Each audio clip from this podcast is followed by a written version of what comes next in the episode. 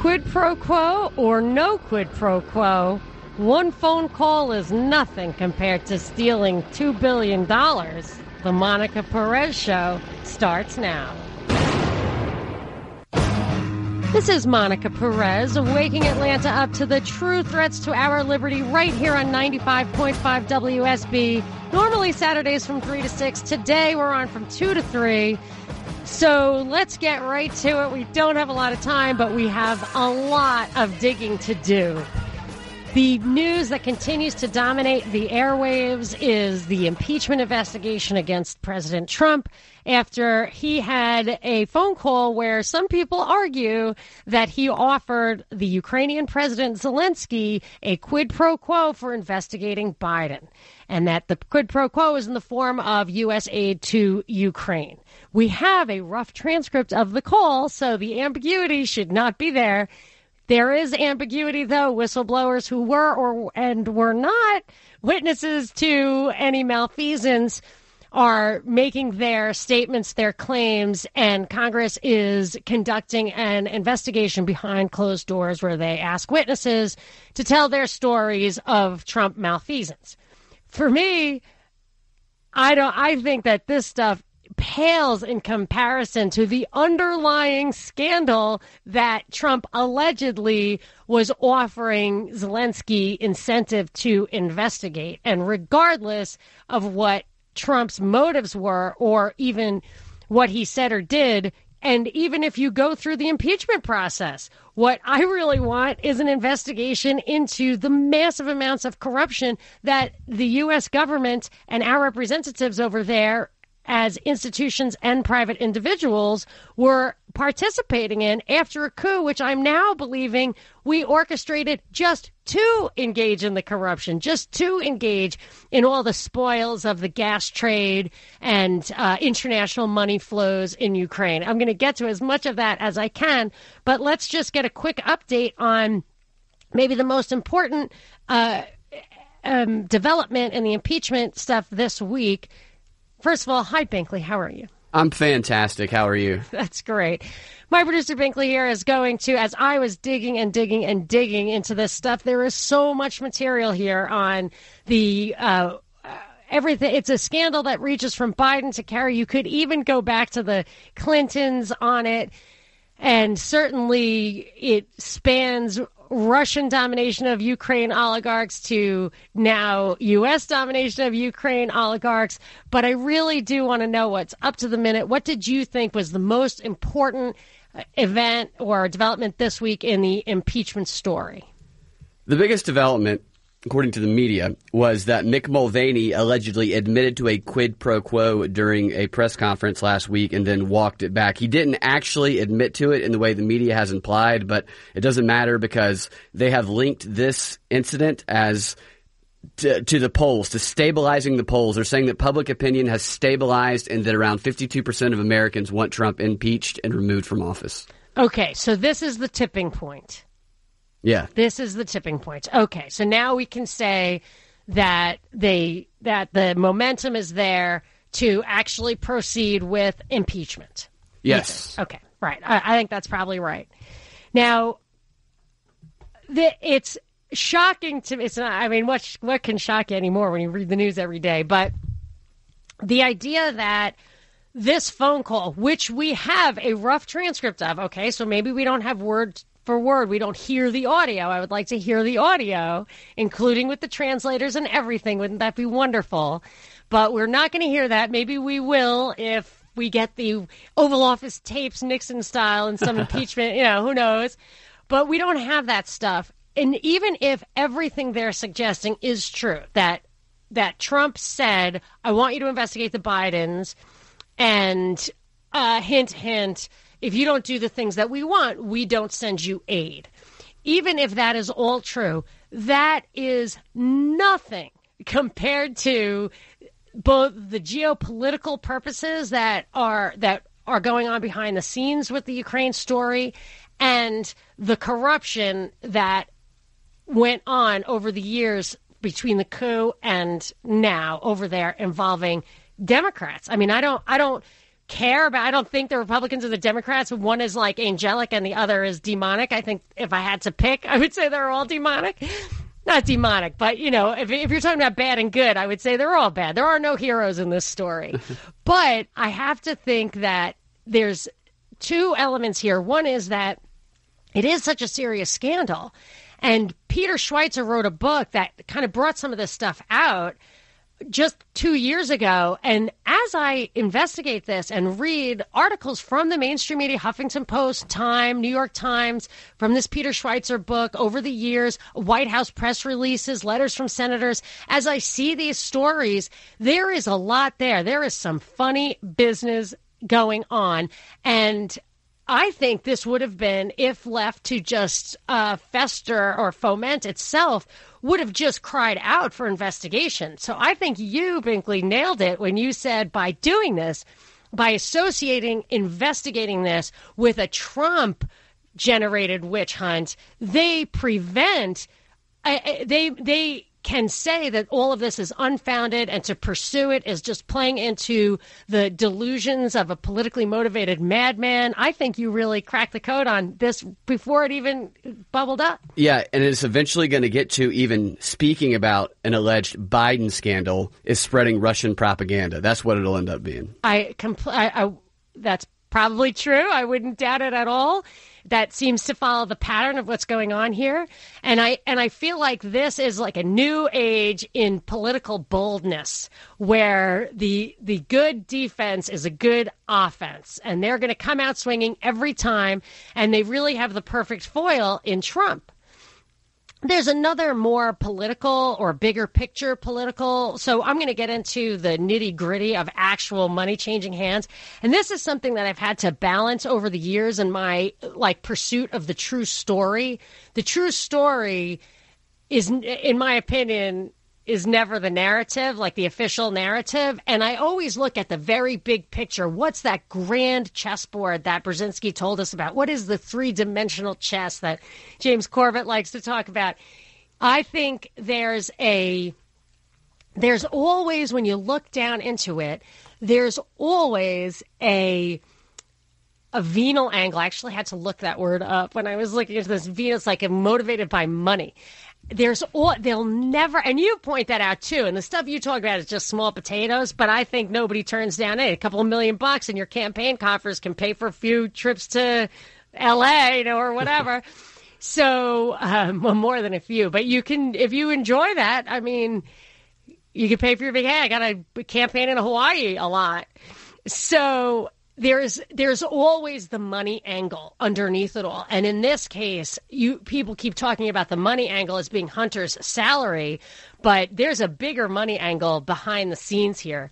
But i did did you see the uh, tweet that i copied you on? Somebody tweeted me uh let's see what basically a, someone tweeted saying uh, do you never accept the official narrative? Asking me. Do you never take anything at face value? And I would say that I never take. I don't even tell take what my kids tell me they were doing, you know, till ten thirty at night at face value. I right. I mean, do you? I mean, I don't even take my own stated motives at face value. yes, exactly. You got that's what isn't that the whole foundation of psychology? Yeah. So I say, I look at it this way. I use two things. One is the stated method of the CIA, which I also got from James Corbett, which is that like 80% of it is of what they get is open source information. It's not even their own assets digging into a, a specific thing. They take what they're hearing and they assess it for plausibility, plausibility. And of the story and credibility of the source. So first apply those. So when people say, "Oh, you're you're just there's no basis for that," I'm like, "Well, how about your own rational thought?" Which again, psychology and sociology work to make you not trust. And then I also, more important, is I look at evidence. I look at what the evidence is, not just evidence to debunk what they're saying, but the evidence they're presenting on their case. So I don't accept any of this stuff at face value. And as you dig in, though, there is a lot of stuff that is in evidence about these machinations here. at, at in Ukraine. And there's a very important person who I don't think I've heard his name mentioned in this yet, but it really should be because I think he's behind a lot of it. There's a. Have you heard of the Ukrainian oligarch Ihor Kolomoisky? I don't recall. I don't think so. No, I. You don't hear of it, but boy, has that guy got some. Uh, he's got a long reach. And one thing that was really interesting to me about him, and he's also at the base of what I think is the scandal here, but he owned the television studio. He owns big media empire conglomerate over in Ukraine, and he was the guy who ran the station where Zelensky. You told me about this. Do you remember how Zelensky got his start? He was an actor. He played a teacher who becomes a president on a television show. Yes, so there's a, t- a show called Servants of the People where Zelensky plays a teacher whose YouTube rant went viral and ends up getting him elected to president. Okay. now, I can't help but notice a parallel between Jeff Zucker making Donald Trump the apprentice, the boss on the apprentice, Yeah. which somehow propels this guy with no political history into the presidency. And look at Jeff Zucker's station. It's doing pretty well now compared to what it was doing back then. I'd say so. So, and he gave Trump so much free PR that Trump spent zero on his campaign, which people like shrug off. I'm like, that's not plausible. So, so, so you could think that Kolomoisky maybe runs the show with Zelensky, the Ukraine president, and but Kolomoisky is so he's he's an independent actor in my opinion and he's been on all sides. He's been aligned with various presidents of Ukraine over the years. He's been aligned with Russia. He's been I think aligned with the Democrats. So there was this I read an article in Foreign Policy right before this this scandal broke a couple of months ago that said hey Zelensky might want to bury the hatchet with Russia. This must be stopped at all costs. So that also reminded me of something you said where it was if Zelensky reaches across the aisle to the Russians, it's going to look like part of a quid pro quo with Trump and really increase international pressure against it. Yeah, and they're seeding the Russia thing. They're starting to link it to this with those two people who were arrested or detained that were Giuliani's people. They say that they have Russian connections, and now Hillary Clinton floating the third party Russian candidates and the Trump Russian stuff. Yeah, but that those two guys have a Kolomoisky connection. I'll tell you about it after the break. This is Monica Perez. Monica Perez Everything you do is being watched by some all-seeing eye. on 95.5 WSB, Atlanta's News and Talk. Have time for a prize pack today. I love that.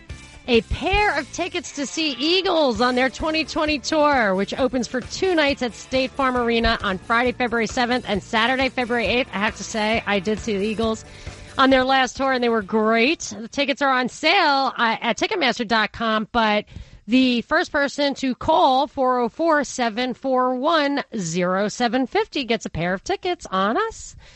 So let's uh, get back to this a couple of things. Okay, so the Giuliani guys who were, or the people who are associated with Giuliani who were arrested recently for Ukrainian interference, campaign finance law, stuff like that. Uh, they one of those guys is the signed up as a translator for an, uh, an uh, Ukrainian oligarch who is wanted in the U.S. and is fighting extradition from Austria. This guy named Firtash.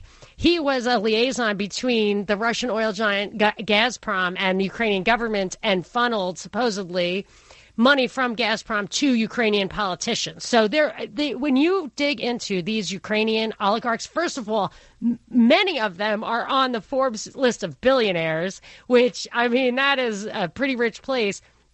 And there's just corruption. There, I haven't seen one of them who was not linked with hardcore corruption. And this Kolomoisky, Moisky, who should, I believe, had his issues with Firtash in the past, now is on his side. So I don't know how all of this is going to fold in. It feels like everybody plays both sides against the middle here. But Binkley, you had said something. We we have just a minute to get to. What were you saying about Hillary and third party Russians? Hillary's injecting the Russian connection back into the public mind by accusing Tulsi Gabbard of being groomed by Russian Russia's to run a third party ticket to split the Dems and help Trump win. Okay, that's the Tulsi Gabbard thing. I, I know people are desperate for hope. Everyone wants a hero. They're willing to compromise half of their principles, whichever half it is, for anyone they think is even vaguely honest by saying something that is not in lockstep with the official narrative. But Hillary Clinton called the CFR the mothership where she got her marching orders as Secretary of State. And Tulsi Gabbard is a member of the Council of Foreign Relations. Now, I'm not saying that that's the that that is an absolute deal breaker that people don't aren't in the Council of Foreign Relations without realizing what it really means, but I have a feeling that with the kind of press she gets, she's probably more connected than she'd let you look, but not to Russia. anyway, we've got so much more to get into right after the break. This is Monica Perez. Monica Perez And now for something completely different. on 95.5 WSB, Atlanta's News and Talk. I am waking Atlanta up to the true threats to our liberty right here on 95.5 WSB. And I normally do that Saturdays from 3 to 6. Right now, we only have till 3 o'clock. So we've got to really get to it. And I'm just trying to give people stuff they're not otherwise hearing on the impeachment scandal, big picture.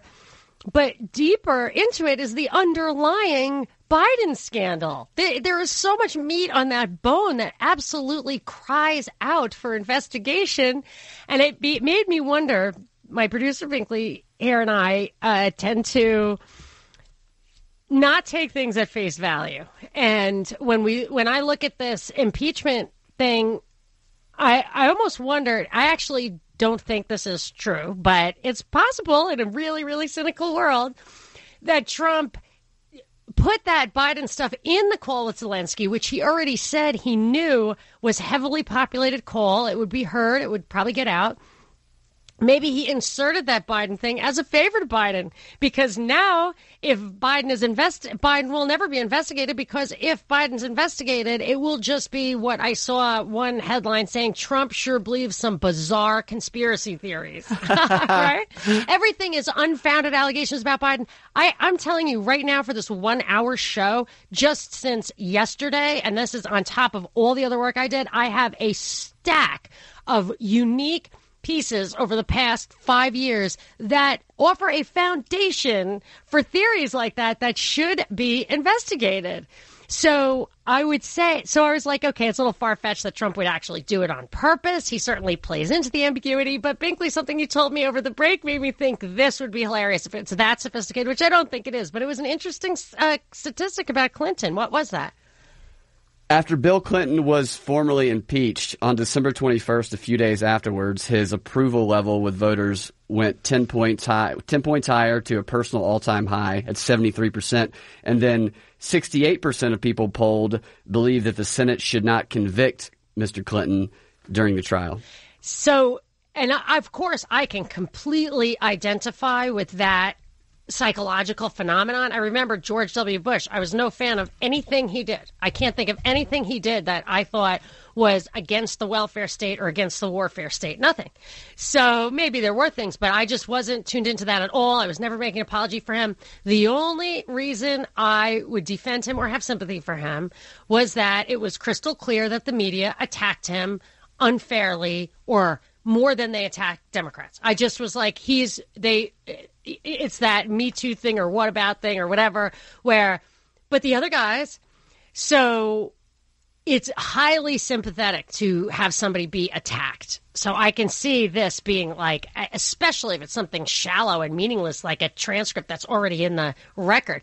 Similar, but your statistic is more compelling. But the Nixon one, where Water the Watergate scandal broke in August before the election, where Nixon won by basically a landslide, and then he was he resigned. He never even was impeached. There was not. So he resigned. He just capitulated after some people really set him up. So, but let's get into a little more of the meat of this. So last time we talked, or when I first was like, oh my gosh, look at this Devon Archer and Hunter Biden and all these people on the board of Burisma. It's like crazy So, uh, and then I said, okay, they're all in league with these anti corruption organizations. And I honestly think that a book could be written about the international scan that is anti corruption organizations, where people connected with the U.S. government and their cronies go to actual corrupt people who did corrupt their own governments and they take their money for their own selves. You know, it's like corrupt versus corrupt and who's a better, it's like stealing a drug dealer's money. He's not going to the cops. So if he's dead, you can steal his money. So that's how I saw this Burisma thing shaking out because they weren't really after the the headlines or the stories were all about how they were after they wanted the prosecutors to go after Zlochevsky, who was the guy who founded Burisma. So that was my idea that Hunter was in Burisma to to be there when when all the assets were kind of in limbo as they ran this founder out of town. And that may be true. They may have wanted Zlo- Zlochevsky's money because he had no leg to stand on. He was on the run. But if you dig deeper, I found there were many sources for a lot of this information from Huffington Post, New York Times, Time, PJ Media. There were a couple of ones that are a little sketchy. Sputnik was one of them, but there it can be verified by outside sources. I invite people to do their own research. It looks like this guy Kolomoisky, who I was telling you about, who's behind Zelensky, actually was the owner of Burisma and that Burisma was headquartered in Cyprus at the same address as Kolomoisky's Cypriot investments. Now, Cyprus is a joke, a running joke of like where Russian assets go to hide or Ukrainian assets, or that was it from a New York Times article from like 2014 outing this stuff. And here's the crazy thing. So this guy Kolomoisky owned a bank called Privat Bank, Privat Bank, and the I have like letters here for a letter from senators, and I have a White House press release, bunch of things that say, and and um, some news articles that say that Biden and Kerry were promoting this IMF loans to Ukraine, and the White House press release even says we will oversee these loans to make sure they're used wisely in Ukraine.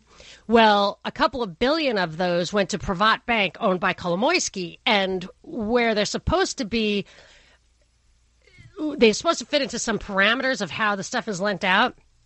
According to some of these investigations by an uh, anti corruption group that provides court documents as evidence, the private bank loans uh, up to $1.8 billion, which is what the IMF gave it, went to uh, these shell companies or these little companies, loans that Kolomoisky controlled, and that it was traced to his accounts in Cyprus. And here's a scam that Clinton was uh, was accused of, which is you get loans that are never meant to be repaid. So instead of just saying, why did they write you this check? It's like, oh, it's just a loan. I'll pay them back. Like, so if people come sniffing around, you get to say it was just a loan, but, or you can default on it. And if it's, if it's corporate, they don't claw it back from the people who actually got the money. So private bank went bankrupt. And so this guy took all the money out. This is how the story goes that, that I've read. I think I do invite people to do their own research here that Privat Bank went under. Ukraine bailed it out because there were depositors, so they bailed it out to the tune of billions of dollars, and we were get more than the amount of aid we actually gave directly to Ukraine at the time from the U.S. And that uh, nothing ever nothing ever came of that. Kolomoisky, there isn't even a warrant out for his arrest, like there is for Firtash, for example, who I mentioned earlier. So if if that's what's going on, that Kerry and Biden and those guys got the IMF, supported the IMF. There was one point at which the letter that the senators, four senators, wrote to Obama saying, saying, give money to develop gas in Ukraine. Okay. Burisma came out with a press release the next day saying, right on, guys, you did great to the senators who said that. Now, Burisma had, had hired a lobbyist who was this guy named David Leiter, who was the chief of staff for Kerry, and Kerry was Secretary of State at the time. This guy then went into private like lobbying business. And prior to his officially signing up with Burisma, he did make contributions to two of the four senators on that letter. So I know it sounds complicated, but the idea is that Kerry, Biden, the lobbyist, Burisma were potentially instrumental in getting the IMF to send money in that direction. And that some of that IMF money went to this guy Kolomoisky, who was probably the actual guy who gave Biden and Archer the job because Zlochevsky, according to some of these sources, was gone from Burisma by then. He founded it, but Kolomoisky was the actual owner at the time. Because I kept wondering, I was like, I did, Zlochevsky was on the run when Biden and Archer got to Burisma. So he just stopped on the way out the door and said, "Oh, you guys are hired. I gotta go." Like, no way. Or that's I, that's why I was like pulling on these strings. So then there's another. So all of this started because George Kent last week, the guy I had been talking about on our podcast, Drive Time News Blast. This George Kent was one of the guys who he wrote a letter to one of the prosecutors saying, "Hey, don't look into our, the Soros." U.S. federal government anti corruption activities in Ukraine trust me, they're on the up and up. So this guy was testifying in Congress last week.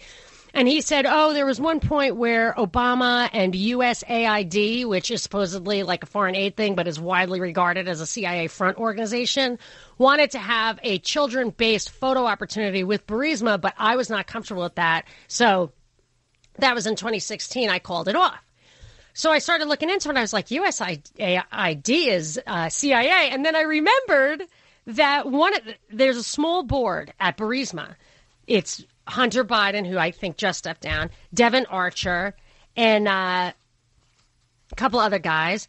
But one of the guys uh, is Joseph Cofer Black, who was the vice chairman of Blackwater, which is the mercenary organization that's big in like Iraq War and stuff uh, chairman of Total Intelligence Solutions, and the former director of CIA's Counterterrorist Center and ambassador at large for counterterrorism. And he's cited on the Burisma website as having a unique ability to assess and influence people. He was he is experienced at interacting at the presidential level and with Congress to successfully secure support for critical initiatives, managing media as a diplomatic spokesperson and representing the United States at the head of state level. So they have a CIA guy on the board of Burisma, who, which is, from what I can tell, owned by Kolomoisky. At the same time that people in the U.S. government are encouraging big aid to go through those coffers. 1.8 billion of which has disappeared, and Kolomoisky is now suing Zelensky, his guy, saying that you took private bank over because it was going under, but it wasn't really, and I want my $2 billion back. But like, he took the $2 billion off the top, you know, so this is a good offense. You know, good defense is a good offense. And Zelensky's his guy. He might even get money for having bankrupted private bank. But all this stuff comes together in uh, in a way that makes me think that there is just it just goes so deep, and that we're never going to look at what what really happens. And I and I think about so Burisma. I don't even think it was a real some of the stuff suggests that it was in itself a shell company there to kind of receive this stuff. So I thought that Hunter Biden was going to be there to catch it when it fell. But it's it seems more like it it was set up as a a vehicle to ex, to like get a lot of this aid money. You know, like that's how nuts it is. Like the money wasn't even there. It's I mean, does this sound too far fetched? No, it, it sounds like a tangled web of corruption. And how would you figure out what's really going on here? What do you suggest? Well, if, to really figure out what's going on, I think you have to fly over to Ukraine and personally do an investigation. O- outside Yeah. of that, I think that we should empower our government to do that. yeah, I think Trump should call Zelensky and suggest that if he wants any more aid, he is going to investigate. that's an impeachable offense. Investigating corruption. I'm just saying, if it if it if there's a there's an article. Oh my gosh, I'm running out of time. Let me right after the break. I want to read from a letter that three senators wrote to the prosecutor of Ukraine just last year. That I think touches on the fine line between asking them to do stuff as a quid pro quo and asking them to do stuff out of a profound sense of what's right and wrong. Right after the break, this is Monica Perez. Monica Perez It's like everything I've been brought up to believe was all made of bull. On 95.5 WSB, Atlanta's News and Talk. Well, before we wrap, and oh, by the way, next week is a bye week for UGA, so we have a full show, which is Saturday, 3 to 6. You're going to want to hear it. And if you want to hear our podcast of this show, go to thepropreport.com. There's tons and stuff, tons of stuff to listen to if you haven't gotten enough right now. But I did want to read from this letter. I don't know if everybody's heard about this letter, but it was written in May 2018 by uh, Senator Menendez, Senator Leahy, and Senator Durbin.